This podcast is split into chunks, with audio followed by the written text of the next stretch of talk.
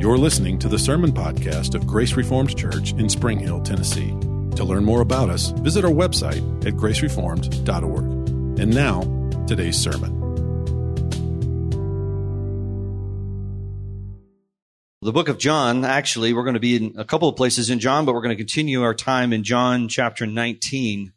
For those of you that are visiting, we have been going through the book of John since we started our church plant three years ago and we will eventually get through. We're going to cover a large section today, actually 15 verses. So uh, we will be uh, making progress. So I want to pick up a little bit of where we were last week. It, it's really hard to understand the Passion Week when Christ is uh, on his way to the cross. There's so much that's going on. We tend to emphasize the brutality of Christ's death, which is very important to do so, but we miss why it was so significant. And so we're going to be looking at the backstory of really the heart behind the crucifixion. And this is what we began doing last week. And we're going to pick up uh, where we left off if we're going to fully understand what's going on, why John wrote he, what he wrote in chapter 19. So as a reminder, the Sanhedrin, historically, if you don't know what this is, for those of you who are visiting, uh, was Jewish elders commissioned by the Roman government to sit as acting judges over the nation of Israel. And this becomes very important because it helps you understand why they say what they do about Jesus. So these 70 men were to rule the people concerning any religious or civil issues among the people. So the Sanhedrin had one mission in mind, and you, we learn this throughout the entire story of John, that one mission is to maintain power at all costs. So these Jewish elders should have been leading the charge and welcoming Jesus, this Messiah, the one to whom the, they would go and hear the prophecies read every, uh, every Sabbath day in the temple. But instead, they were maintaining what power they had. And they were more concerned about possibly losing it. And this is why they end up wanting to kill him. Uh, look with me in even uh, John chapter 11 real quick, just so you can start making some of these connections. John 11, 48, it says this, if we let him go on like this, doing these miracles, drawing this massive crowd, he had already fed 5,000 people, everyone will believe in him and the Romans will come and take away both our place and our nation. You can see the Sanhedrins fear the leaders, the, the, the leaders of the Jewish people. So this is the first part of understanding why Jesus was crucified by the Romans. They figured if they could get the Romans to kill him, Jesus is out of the way and they won't lose power. But there's a second group, as we mentioned last week, of people that were really guilty of Jesus' death as well. And this is the Jews themselves because they hated Jesus. As weird as this sounds, this is what we learn from John 19. Well, turn with me to back to John chapter 6. Jesus proved he was the chosen one of God, the anointed one to be their Messiah. How did, how did he do this? By feeding the 5,000. And so uh, right after this, the people's hearts are moved and they definitely want to rush Jesus in to be this deliverer, this Messiah. But there's a different kind of Messiah that they want. Look at me at verse 14. It says this, when the people saw the sign that he had done, they said, this indeed, this is indeed the prophet who has come into the world. Perceiving then that they were about to come and take him by force to make him king, Jesus withdrew again to the mountain by himself. This was the king they were waiting for, as John was pointing out. The one who could protect them, feed them, and most importantly, restore the nation. They wanted to be freed from the Roman oppression. So it says they rushed upon Jesus to inaugurate this system. Later in the chapter, Jesus engages these people about why he has come to this earth and why, why he had to remove himself from their presence. It was not to save them from the Roman oppression, but it was to save those whom the Father had given him. Not to rescue them from their hunger enslavement, but to rescue them from their sins. So Jesus says to them, if you believe in me, you will, you will have life beyond this life. He's always pointing to beyond this life. He uses the phrase eternal life. And then he gave them an illustration. He says, eat my body and drink my blood and you will live forever. Which, of course, these uh, people misunderstand the word picture of the Old Testament prophecy. And this is where we pick up in verse 52. Look at John 6, 52. The, Jew, the Jews then disputed among themselves saying, how can this man give us his flesh to eat?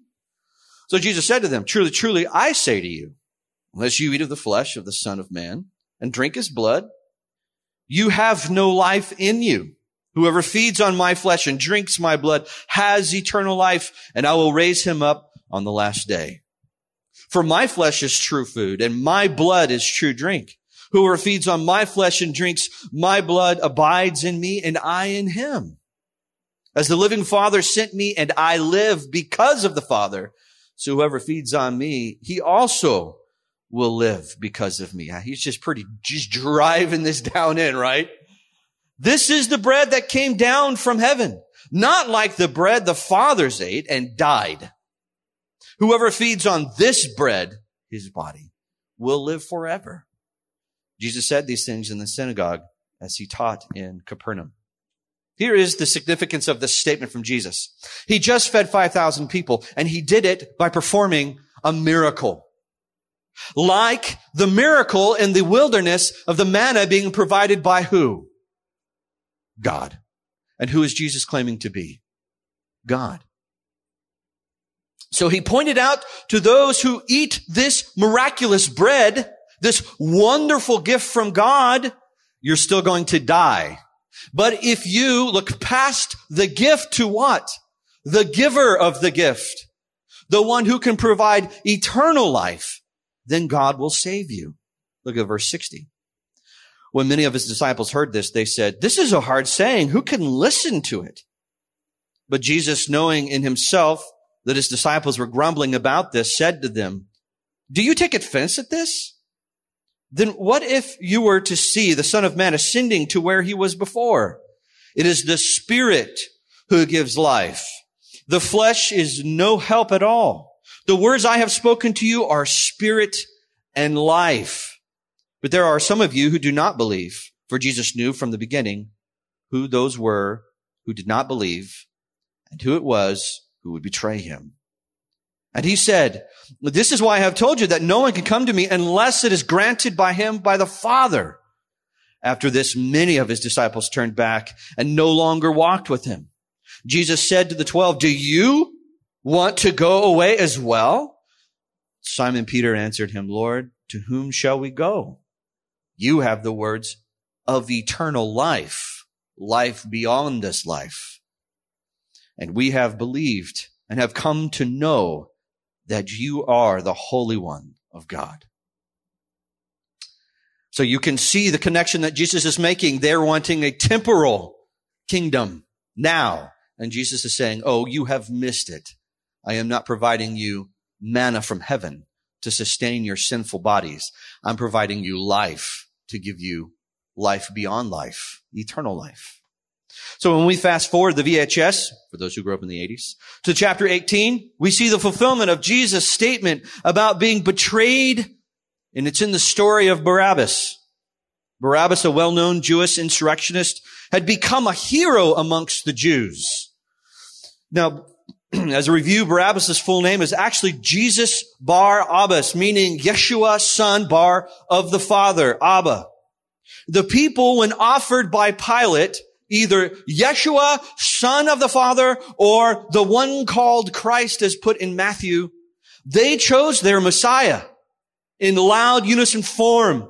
They chose their warrior, the one who was fighting to set them free, Yeshua Barabbas. And as I said last week, Jesus was crucified, which was crucifixion was the form given for those who were insurrectionists against Rome Jesus was crucified by the Romans. He took the very cross intended for Barabbas. And Barabbas was set free to the people as Messiah, as the one loved by the Father. This is what we call substitution. And God orchestrated every movement of the scene so we would not only be saved, by Christ, but we would understood that we were saved because of what God had instigated, or I would say had orchestrated sovereignly through all of this pain and suffering. So that was chapter 18. This is chapter 19. So when the, uh, the, the expected Messiah who they believed would be their political failure now failed, he's no longer going to save them from the Jews. What do they want to do with him? They wanted to crucify him for his failures. Look at verse 1 of chapter 19. Then Pilate took Jesus and flogged him, which is a it's a Roman tradition we're not going to get into this morning. And the soldiers twisted together a crown of thorns and put it on his head and arranged him in a purple robe. They came up to him saying, Hail, King of the Jews, and struck him with their hands. Pilate went out again and said to them, See, I am bringing him out to you, that you may know that I find no guilt in him. So Jesus came out wearing the crown of thorns and the purple robe. And Pilate said to them, Behold the man. Let me read to this commentator I found helpful. Pilate is speaking with dripping irony. He is the man you find so dangerous. Sorry, here is the man you find so dangerous and threatening. Can you not see he is harmless and somewhat ridiculous? If the governor is thereby mocking Jesus, he is r- ridiculing the Jewish authorities with no less venom. But the evangelist John records the event with still deeper irony. Here indeed is the man, the word made flesh. One of the names Jesus gave himself while on earth is the son of man, which is a reference to Daniel chapter nine. And I think, or sorry, Daniel chapter seven. And I think it's important for me to read this to you because you'll understand the significance of the irony of everything that's going on. That God is absolutely making sure that what is being said is a reflection of his control, not Pilate's or the people. Daniel 7:13 says this, I saw in the night vision and behold with the clouds of heaven there came one like a son of man. And he came to the ancient of days and he was presented before him. And to him was given dominion and glory and kingdom that all peoples, nations and languages should serve him. His dominion is an everlasting dominion which shall not pass away and his kingdom one that shall not be destroyed. And Pilate having no idea what he's saying stands up and says, behold, the man. The statement could not be more true. He really was the king of all dominions.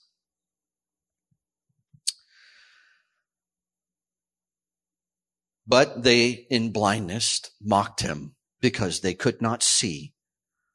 Jesus' dominion will be forever and his kingdom will not be destroyed. But these people cannot hear the words of Jesus as he has said back in John 6 because they are blind by their own sin. Pilate thought that this mockery would be enough to appease these people. Okay, we know, I know you don't like this man. We have exposed his weakness by whipping him. We have dressed him in kingly garb. Now take him away. Let's be done with this.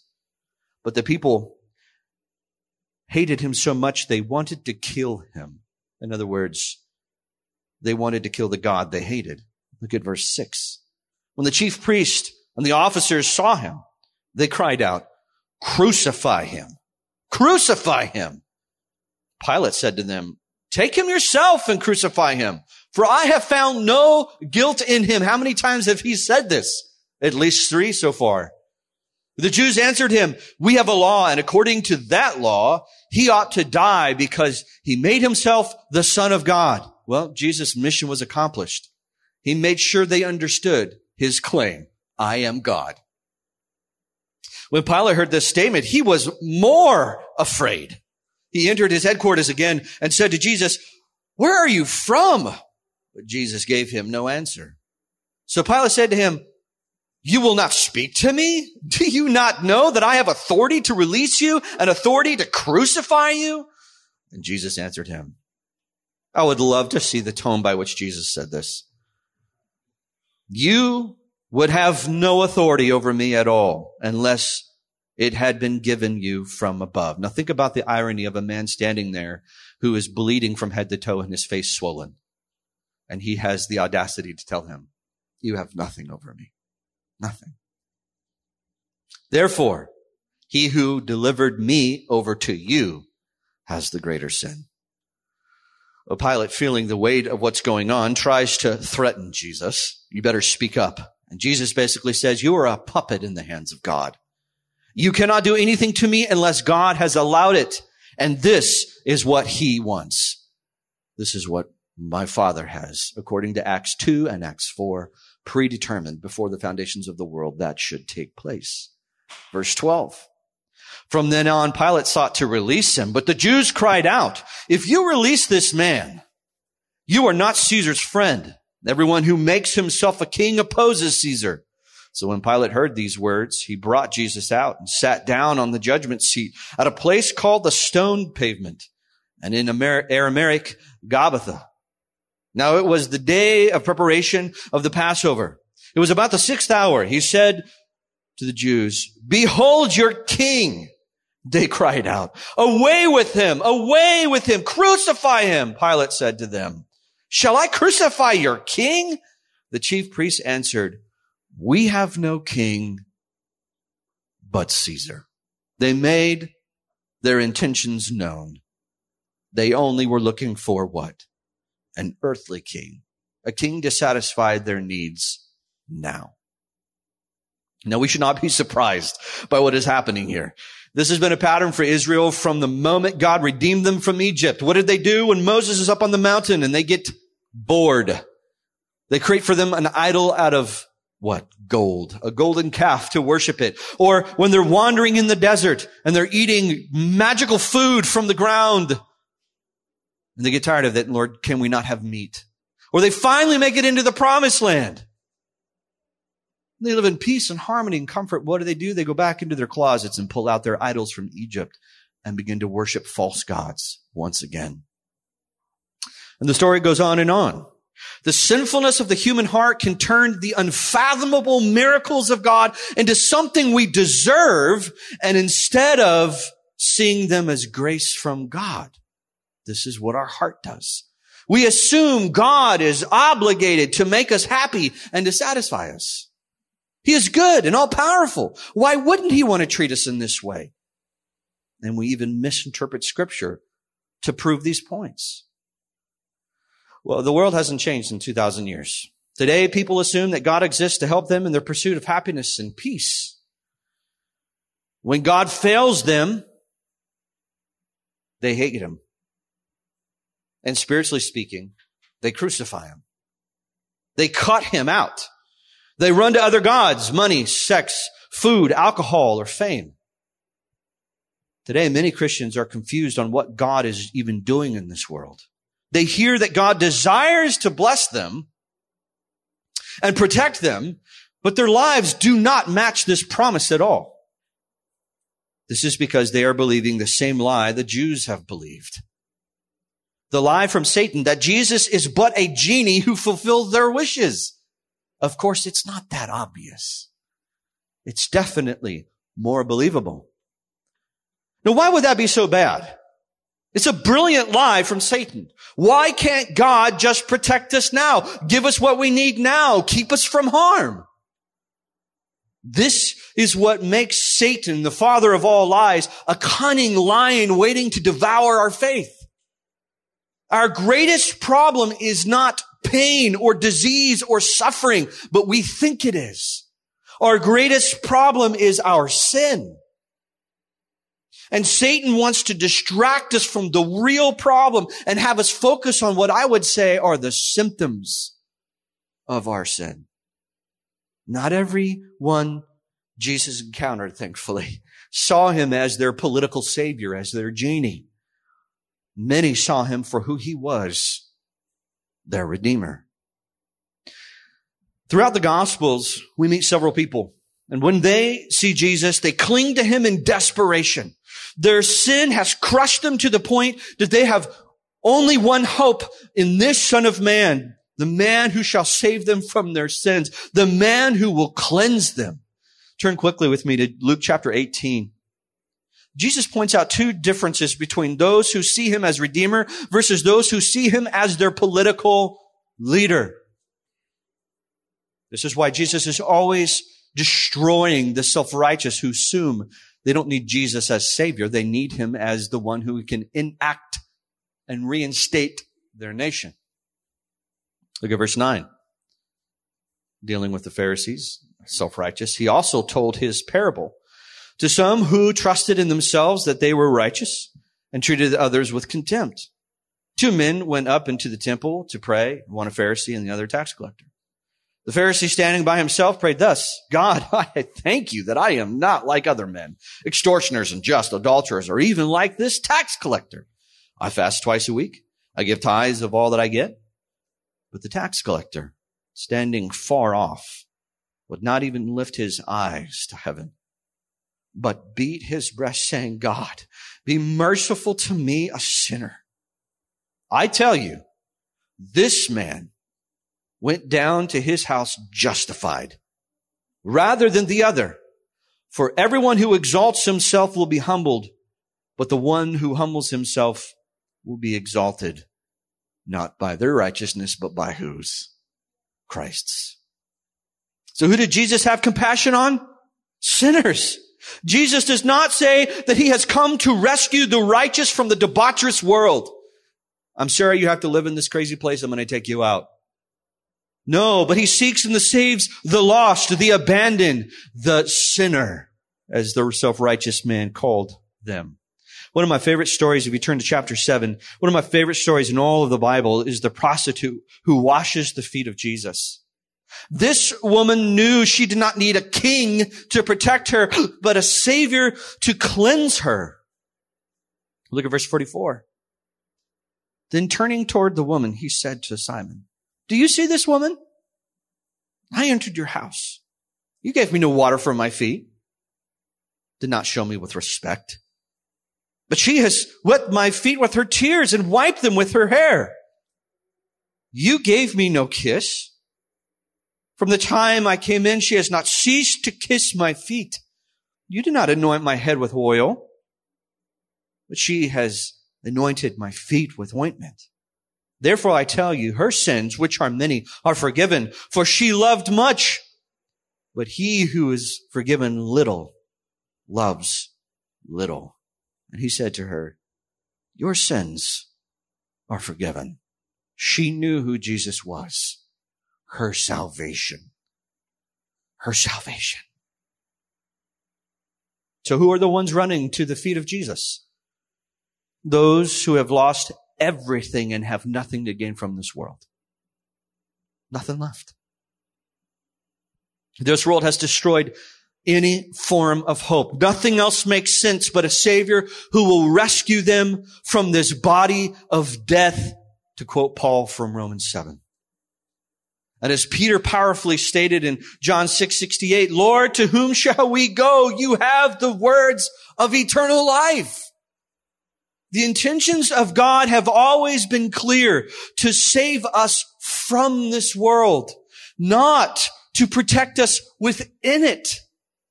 We have made the horrendous mistake of combining the two promises, the already and not yet. We have already been saved from the judgment of our sin. That is what we received this morning as a reminder as we confess our sins. He is faithful and just to forgive us of them. We have received it already, but we have not yet been transferred home. And somehow we make the mistake assuming this is home. This world is not our home. This is why Jesus said time and time again, my kingdom is what? Not of this world. Recently, I have been contemplating the pain and suffering I see in this world, and it is, it's been weighing on me in ways I've, I've re- probably never really felt before. So many in our little congregation are suffering on levels that, that really I've never experienced before. It's, it's truly heartbreaking to watch many of you suffer. And as, as a pastor, I, I often feel useless you come to me for help and I have nothing for you. I can't fix your pain. I can't bring loved ones back from the dead. I, I, can't, I can't remove depression or fix infertility. I can't restore a broken marriage or remove cancer. Uh, and the list goes on. I feel very helpless. I try to make sense of a loving God in pain. It has driven many pastors and theologians mad and some away from even the faith. I recently read our, our um, C.S. Lewis's book on the problem of pain. It drove him mad. So mad he wouldn't even put his name on the book. He was too afraid you would be critical of him. It wasn't until he died they put his name on it. But I have found comfort in recent days as I look back over and over again to the Gospels. There is one truth that the word shines the brightest as I read it. This world is clearly cursed, and it is not our home. The promise given to us by the Messiah is that he has cleansed us from our insurrection against the Father, and we now are free to enter into his kingdom. The promise is we are just simply waiting for the Messiah to rescue the rest of our family. Then we'll go home. Every time I see pain and suffering, it's a reminder to me that this world is not my home and it never can be. I am being rescued from not only my sin, but also this sinful world. This is why the New Testament tells us to not love this world or anything in the world. This world has nothing to offer us that we don't already have in Christ. Pain and suffering become harder for me to endure when I allow this world to find a place in my heart. When I sit with you now, which I will some of you this week, I look into your eyes and I see that I am not home, that we are not home. This is not home. But we are left here to accomplish something that the Father has given us, this mission.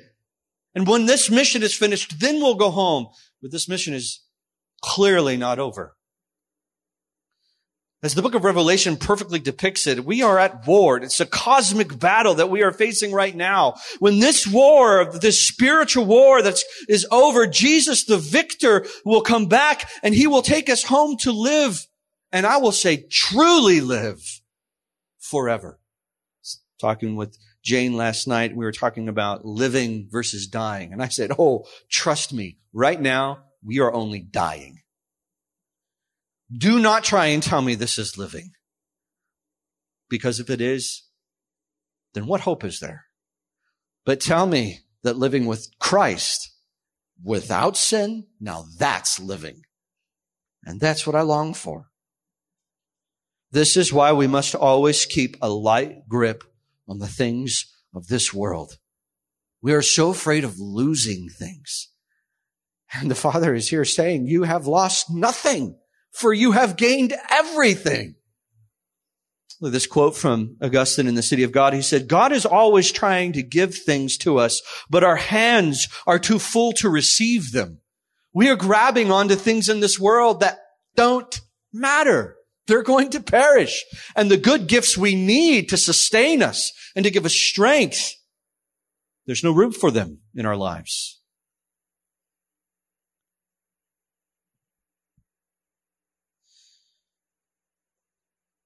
I would also say we often see these gifts of grace coming to us and we mistake the gift as somehow being the purpose of life. Hebrews 12 says, and following, just quote it, is that we are laying aside every weight and the sin that easily, what? Clings to us. We are laying aside anything that's going to hold us back from what? Changing a nation. What is he saying? Clinging on to Jesus, the author and finisher of our faith. The only thing that matters to get us from here to home. Now, If you've been around me long enough to know, I am not all doom and gloom. I like to have fun. And I enjoy a lot that this world has to offer. I love this quote from C.S. Lewis because I think it's helpful. He says this, our father refreshes us on the journey with some pleasant ends, but will not encourage us to mistake them for home. I like to call them mere appetizers. There's much to enjoy in this world.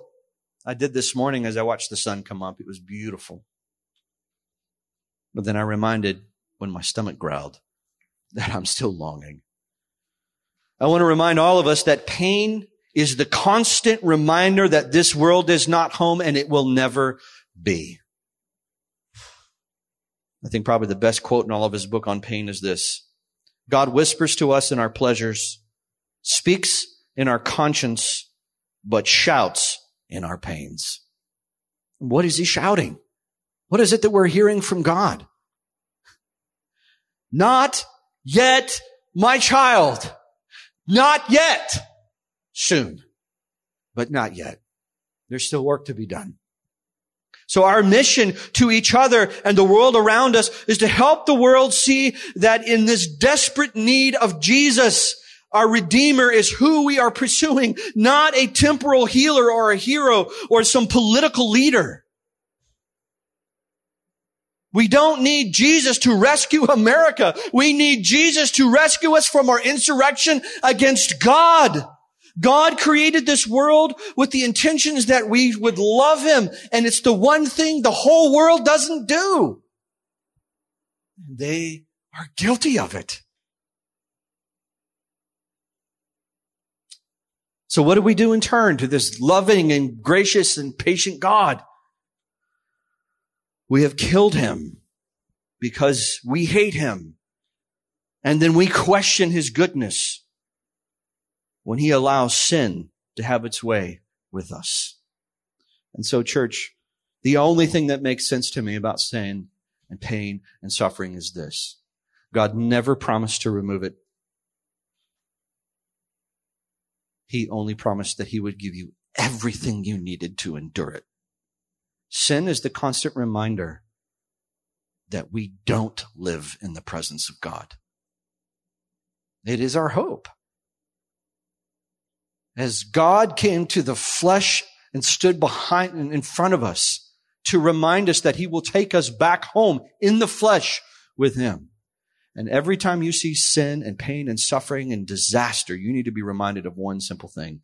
This is a universe where God's holiness does not live. And one day we will live in a universe where it does. So, church, this is what makes what we do so important. We are journeying together and it is a hard journey. It is so hard to think that every day I have to wake up and face pain and suffering and disappointment and loss. One more day. And as I said to our men, last Wednesday at men's Bible study.